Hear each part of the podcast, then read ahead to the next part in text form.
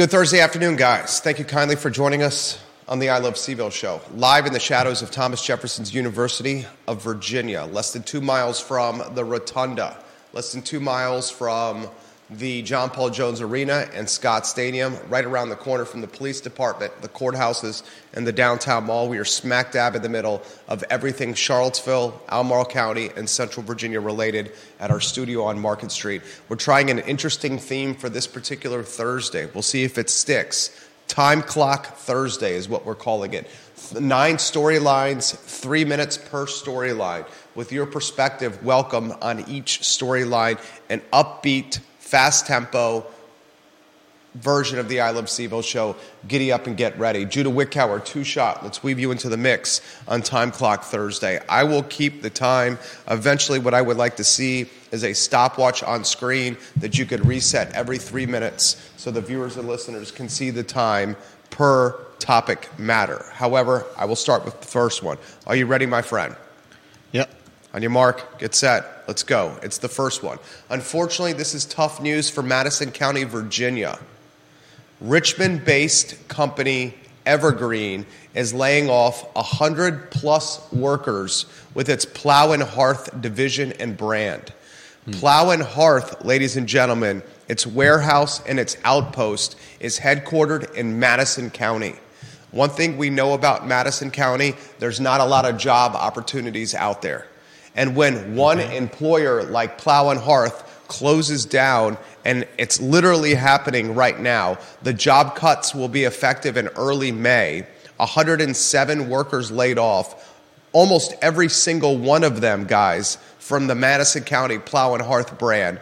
This is going to impact Madison and families that live within Madison and around Madison County, most certainly. Not only is it 107 employees that are being laid off that are working year round, but they do a lot of seasonal hiring around the Christmas and holiday shopping season where they overload employees to manage the orders that come in. Unfortunately, Plow and Hearth has seen sales struggle, and the sales are struggling much like you've seen with um, some of the other internet retailers, such as Amazon, Walmart, and Wayfair, um, that have seen some sales slip. Um, this is tough news for Madison. This is tough news for the community. Plow and Hearth, a brand that's been around for a very, very long time. The Richmond based headquartered company Evergreen is looking immediately to do something differently with its factory, its warehouse space in Madison. Mm. Employees were surprised by the notification and the news. That's Not many jobs out there, Judah Wickower. 107 now taking out of the Madison County ecosystem. I know folks directly impacted by this, and they were shocked, they were taken mm. aback, and they were surprised. Anything you want to add, or you chalk this up to big retailers with internet mm. presence and economies of scale squeezing yet another little guy out of the ecosystem? That is often the case. I don't know the details of this one in particular, but uh, I wouldn't be surprised. Plow and Hearth's web, web store expected to be taken down in the fall. Two remaining stores hmm. um, north of Charlottesville um, for Plow and Hearth will continue to operate, but they are shutting this brand down. Next topic, Judah Wickower on the time clock Thursday. This is some breaking news for you. This was passed along to me by my wife as I reset the clock. Burnley Vineyards is for sale. Burnley Vineyards is located in Barboursville, Virginia. Judah's got photos that he's going to rotate on screen ASAP. The asking price $2,900,000 for Burnley Vineyards. $2,900,000 the asking price. 25.7 acre um, opportunity here. The tasting room, guys, is how would I characterize the tasting room? Antiquated. Are you rotating the photos on? Mm-hmm. I'd say the tasting room is a bit antiquated. Um, the structure that you're purchasing is 4,500 square feet. This opportunity happens to come just a mere weeks after White Hall Vineyards was listed for sale. So, this is the second Monticello area vineyard to hit the market. White Hall Vineyards a couple of weeks ago listed for 12 million. White Hall is also being offered in piecemeal capacity where you don't have to buy the whole, what's the phrase, kit and caboodle? Yep. You can buy a portion of the land at Whitehall. You can buy the entire kit and caboodle. You can buy just the tasting room. You can buy the manor house. They're trying to piecemeal a deal together. So, two vineyards in the Monticello area have hit the market for sale. What intrigues me about this, Wine Enthusiast magazine just called the area the number one wine region in the world. So hmm. I'm left with this thought process. Are the folks at White Hall Vineyards and the folks at Burnley Vineyards trying to capitalize on global notoriety to get top dollar for their businesses? Is that's what is that what is happening here? Or are we seeing a saturation point of vineyards and wineries in this area and that's why two have hit the market in about a 2 week time frame? Could just be uh, the right, right place, the right time, uh, with rates going down slowly. Rates aren't going down. what? Rates have gone back up. How far up? Uh, Far enough that people aren't buying. December, January, December, January, they dropped below seven. Now, um, healthily above seven percent. Okay. Uh, it may just be that the families owning these places f- felt it was time to move on. And you're right; they may be capitalizing on the on the news that uh, the Charlottesville wine region is top of the world. My bet, the wine enthusiast attention, where Charlottesville and the Monticello area was named Wine Enthusiast Region of the Year in the entire world, is incentivizing winery and vineyard owners locally to list their labors of love. Could be. That is what my bet is. The vineyard winery tasting room experience, the bottling of wine for offsite consumption sales, it is a brutal business.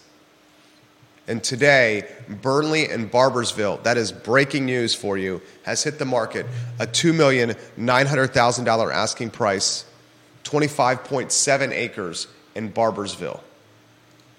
Next headline Judah Wickower. The legalization of retail weed. We are on the cusp, what, a third time of making this happen?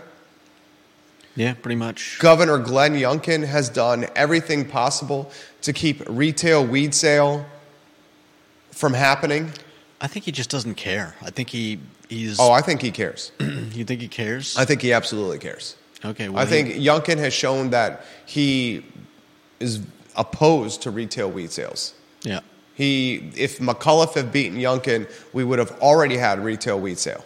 Yeah. No doubt. Won because McAuliffe put his foot in his mouth when it came to parents should not have a say in their kids' education. That pushed Youngkin into the governor's mansion, and Youngkin, one of the things he did was kibosh retail weed sales. Yeah. Now we're on the cusp of that not being a reality anymore.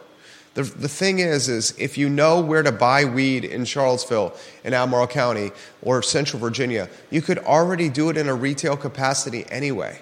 There's multiple spots in Charlottesville, and I'm not going to blow up anyone's cover here, but there's multiple spots in Charlottesville around the downtown mall alone where you can walk into a storefront building you can show a photo ID. You can spend $10 to enter, and you get a cornucopia of cannabis.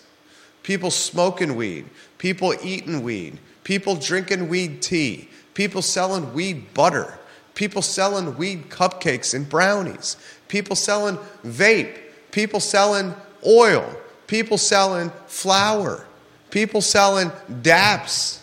It's everywhere. It's not like it's not retail legal right now. Yeah.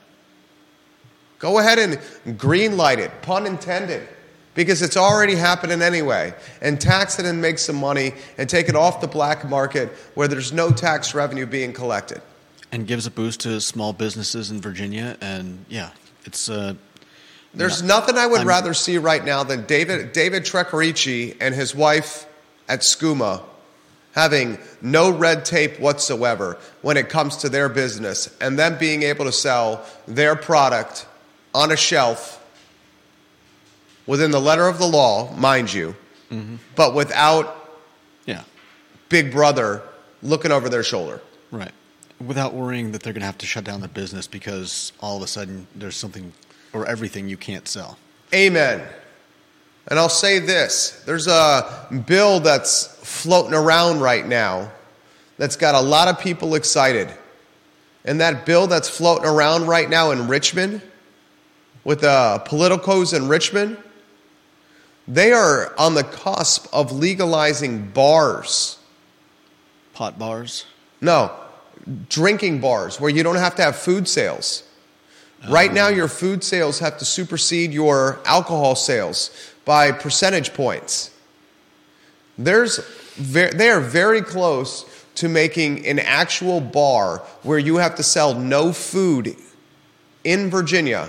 All you have to do is sell booze legal. And you know what? I say go for it. So be it. The fact that food and beverage restaurant owners are having to call drinks with fruit toppings or fruit garnishes in them food instead of booze when they ring them up is a travesty. Everyone's playing a hustle of some kind in their life. That hustle shouldn't have to happen. Eradicate the red tape. Telling a food and beverage owner that they have to sell X amount of food for every X amount of drinks they do is bogus, especially when they drive across, when a, when a customer can drive across uh, uh, an invisible state line and go to another state where there doesn't have to be food sales at, at bars. Yeah. It puts folks at a disadvantage. So that's two pieces from Richmond that you need to follow very closely. Retail, retail, very close to a reality. Second, bars, only liquor, booze, beer, and wine, and no food sales, very close to reality. And from my vantage point, my vantage point, hooray to both. Anything you want to add? No, I agree. UVA fraternities. How about this topic? UVA fraternity events and parties have been canceled for the foreseeable future. After a pledge at Kappa Sigma, we talked about this yesterday, mm-hmm. got so drunk on his own accord, we think, that he fell down a flight of stairs, hit his head, and is now in a coma. The University of Virginia has suspended new member events and social events with its fraternities. What do you want to make of this? All events suspended until March 20th, a three week suspension. Is this throwing the baby, baby out with the bathwater? I mean, I don't even know what to think of this. It just sounds like uh, an overreaction, and um, I mean, what are they? I don't. I'm not sure what they hope to accomplish by this. It's not like there was suddenly going to be a rash of UVA students falling downstairs and hitting their heads. Uh, like I don't know. Are they thinking there's going to be copycats? Are they thinking that? I, I just don't understand the uh, the logic behind uh, behind making a unilateral move like this. I'm gonna tell you what. When you start taking the, I went to UVA. I was the social chair and the rush chair at Phi Kappa Psi at the end of the Mad Bowl on Rugby Road. Had the fraternity credit card to take people out to bars and then bring them back to the house and show them the ins and outs of frat life. That was what I was entrusted to do. Crazy. It was awesome. When you start eliminating parties and social events from the fraternities on grounds, those parties and social events still happen, but they start happening off grounds. yeah. And when they happen off grounds, they involve more students driving. Mm-hmm. They involve less supervision. They involve less, less of the safety and comfort of being on grounds and more of the vulnerability and exposure to being off grounds. Yeah. I never felt unsafe while within Phi Kappa Psi's hallways or under Phi Kappa Psi's rooftop, under Chi Phi, under Kappa Sig, under Ka- when I was in sororities when I wasn't supposed to be. The time when trouble happened was when we were off grounds at private residences. That's when trouble happened because we were either driving there or we were intermingling with locals that didn't always have the most savory opinion of UVA fraternity students or Greek life. What a surprise. The parties are going to keep happening. Have them happen close to where students live or actually under the roof they live within. But for suspending all parties and events for three weeks on grounds at the University of Virginia is throwing the baby out with the bathwater. Now the students are going to hop in their cars and drive to bars and go into places with their fake IDs. They're not going to stop partying. Right. Vanessa Parkhill watching the program. She said she grew up in Earlysville, Pennsylvania. Make sure you're getting the lower thirds on screen for the topics we're talking about. She said, I grew up in PA, bars everywhere. I'm in favor of eliminating the food requirements. She also asked, How are things going in states where retail marijuana has been legalized? I'm sure it's filling the tax coffers, but how has it affected the communities? I have a good, fun loving friend who is former law enforcement who is not a fan. I respect his opinion immensely, so I'm skeptical about the legalization. I understand that. I will say this when it comes to weed, folks are smoking it anyway. We can grow the weed at our house. We can carry the weed on ourselves. We can carry ounces of weed on our person. We could smoke the weed on the downtown mall. We could smoke the weed on West Main Street. We could smoke some shrubbery on the corner. We could do whatever we want when it comes to the flower, when it comes to vaping, when it comes to getting blunted, when it comes to eating a heady cupcake. But let me tell you what the small business person can't do it retail sales. It's the definition of anti entrepreneurship, and it puts the small business owner in a significantly less competitive spot when compared to big pharma. And already heard a lot of uh, small business owners who had been gearing up for what should have been, you know, the new the new rules and regulations, uh, the new allowances, and then had the rug pulled out from under them. And uh, thankfully, uh, some of the ones that we know personally have managed to uh, have managed to continue to make it work, despite uh, despite uh, you know not having a uh, bureaucracy, Yeah. red tape, politicians that position their power over the long term, over the short and long term success of average Joe and average Sally on Main Street. Get out of our way, government. Come on now. Talk about the basketball game last night. I don't know about you, but I hate nine o'clock tip offs. I've turned into a middle aged man. I'm waiting for a nine o'clock tip off, and I'm like, good God, I don't think I can make it to the end of this game. By the second half, I was exhausted and my eyelids were getting heavy. But thank the Lord, the University of Virginia basketball team head to Chestnut Hill and got a victory against the Boston College Eagles. Hmm. Was it easy? No. But Isaac McNeely, Jake Groves, Reece Beekman, and yes, Andrew Rohde came and they performed, and Virginia got a must win victory. Now they got Duke Saturday night in Durham and Cameron. Are they going to beat the Cameron, the, the, the Cameron Crazies? No. They're probably going to lose to Duke. But if they close the season with a home victory against Georgia, De- Georgia Tech a week from Saturday at the John Paul Jones Arena, Virginia should go dancing in March. Joey Buckets, Joe Lunardi, the NCAA bracketologist, he has the who's in right now. So you lose to Duke, you beat Georgia Tech, maybe you get one victory in the ACC tournament, and you should go dancing in March. And that's all we want from this Virginia men's basketball team. Tony Bennett made a lineup change. He put Jake Groves in the starting lineup and he pulled Andrew Rohde, and it worked. Groves performed and Rohde performed. Rohde was actually hunting his jump shot. Looked great last night coming off the bench. Congratulations to Bennett's boys for getting the victory on ESPNU.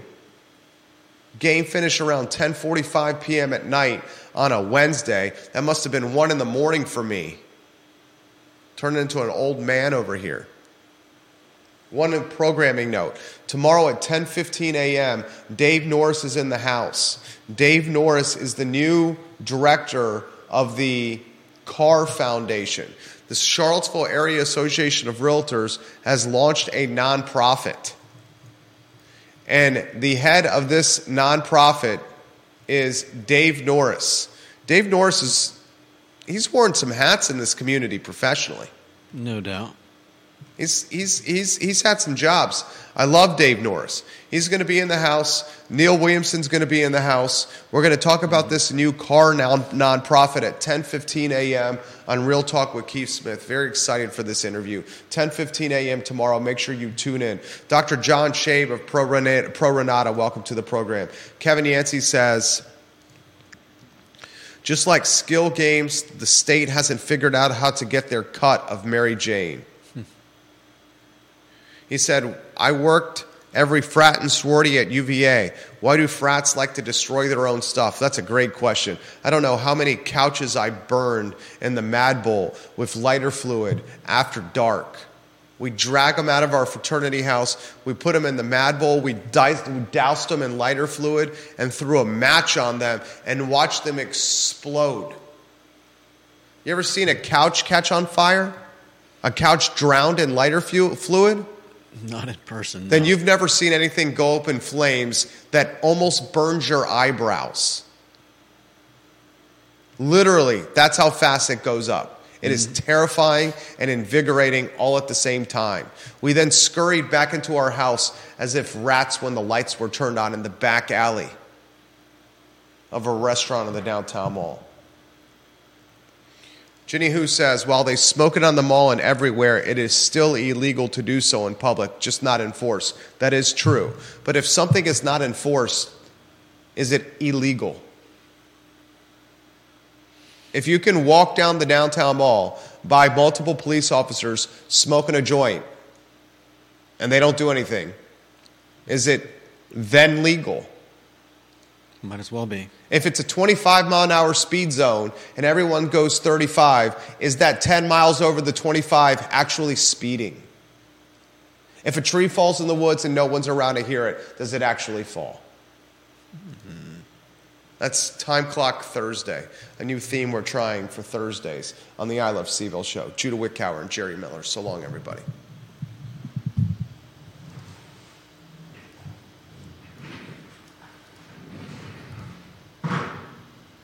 You in particular should like Time Clock Thursday.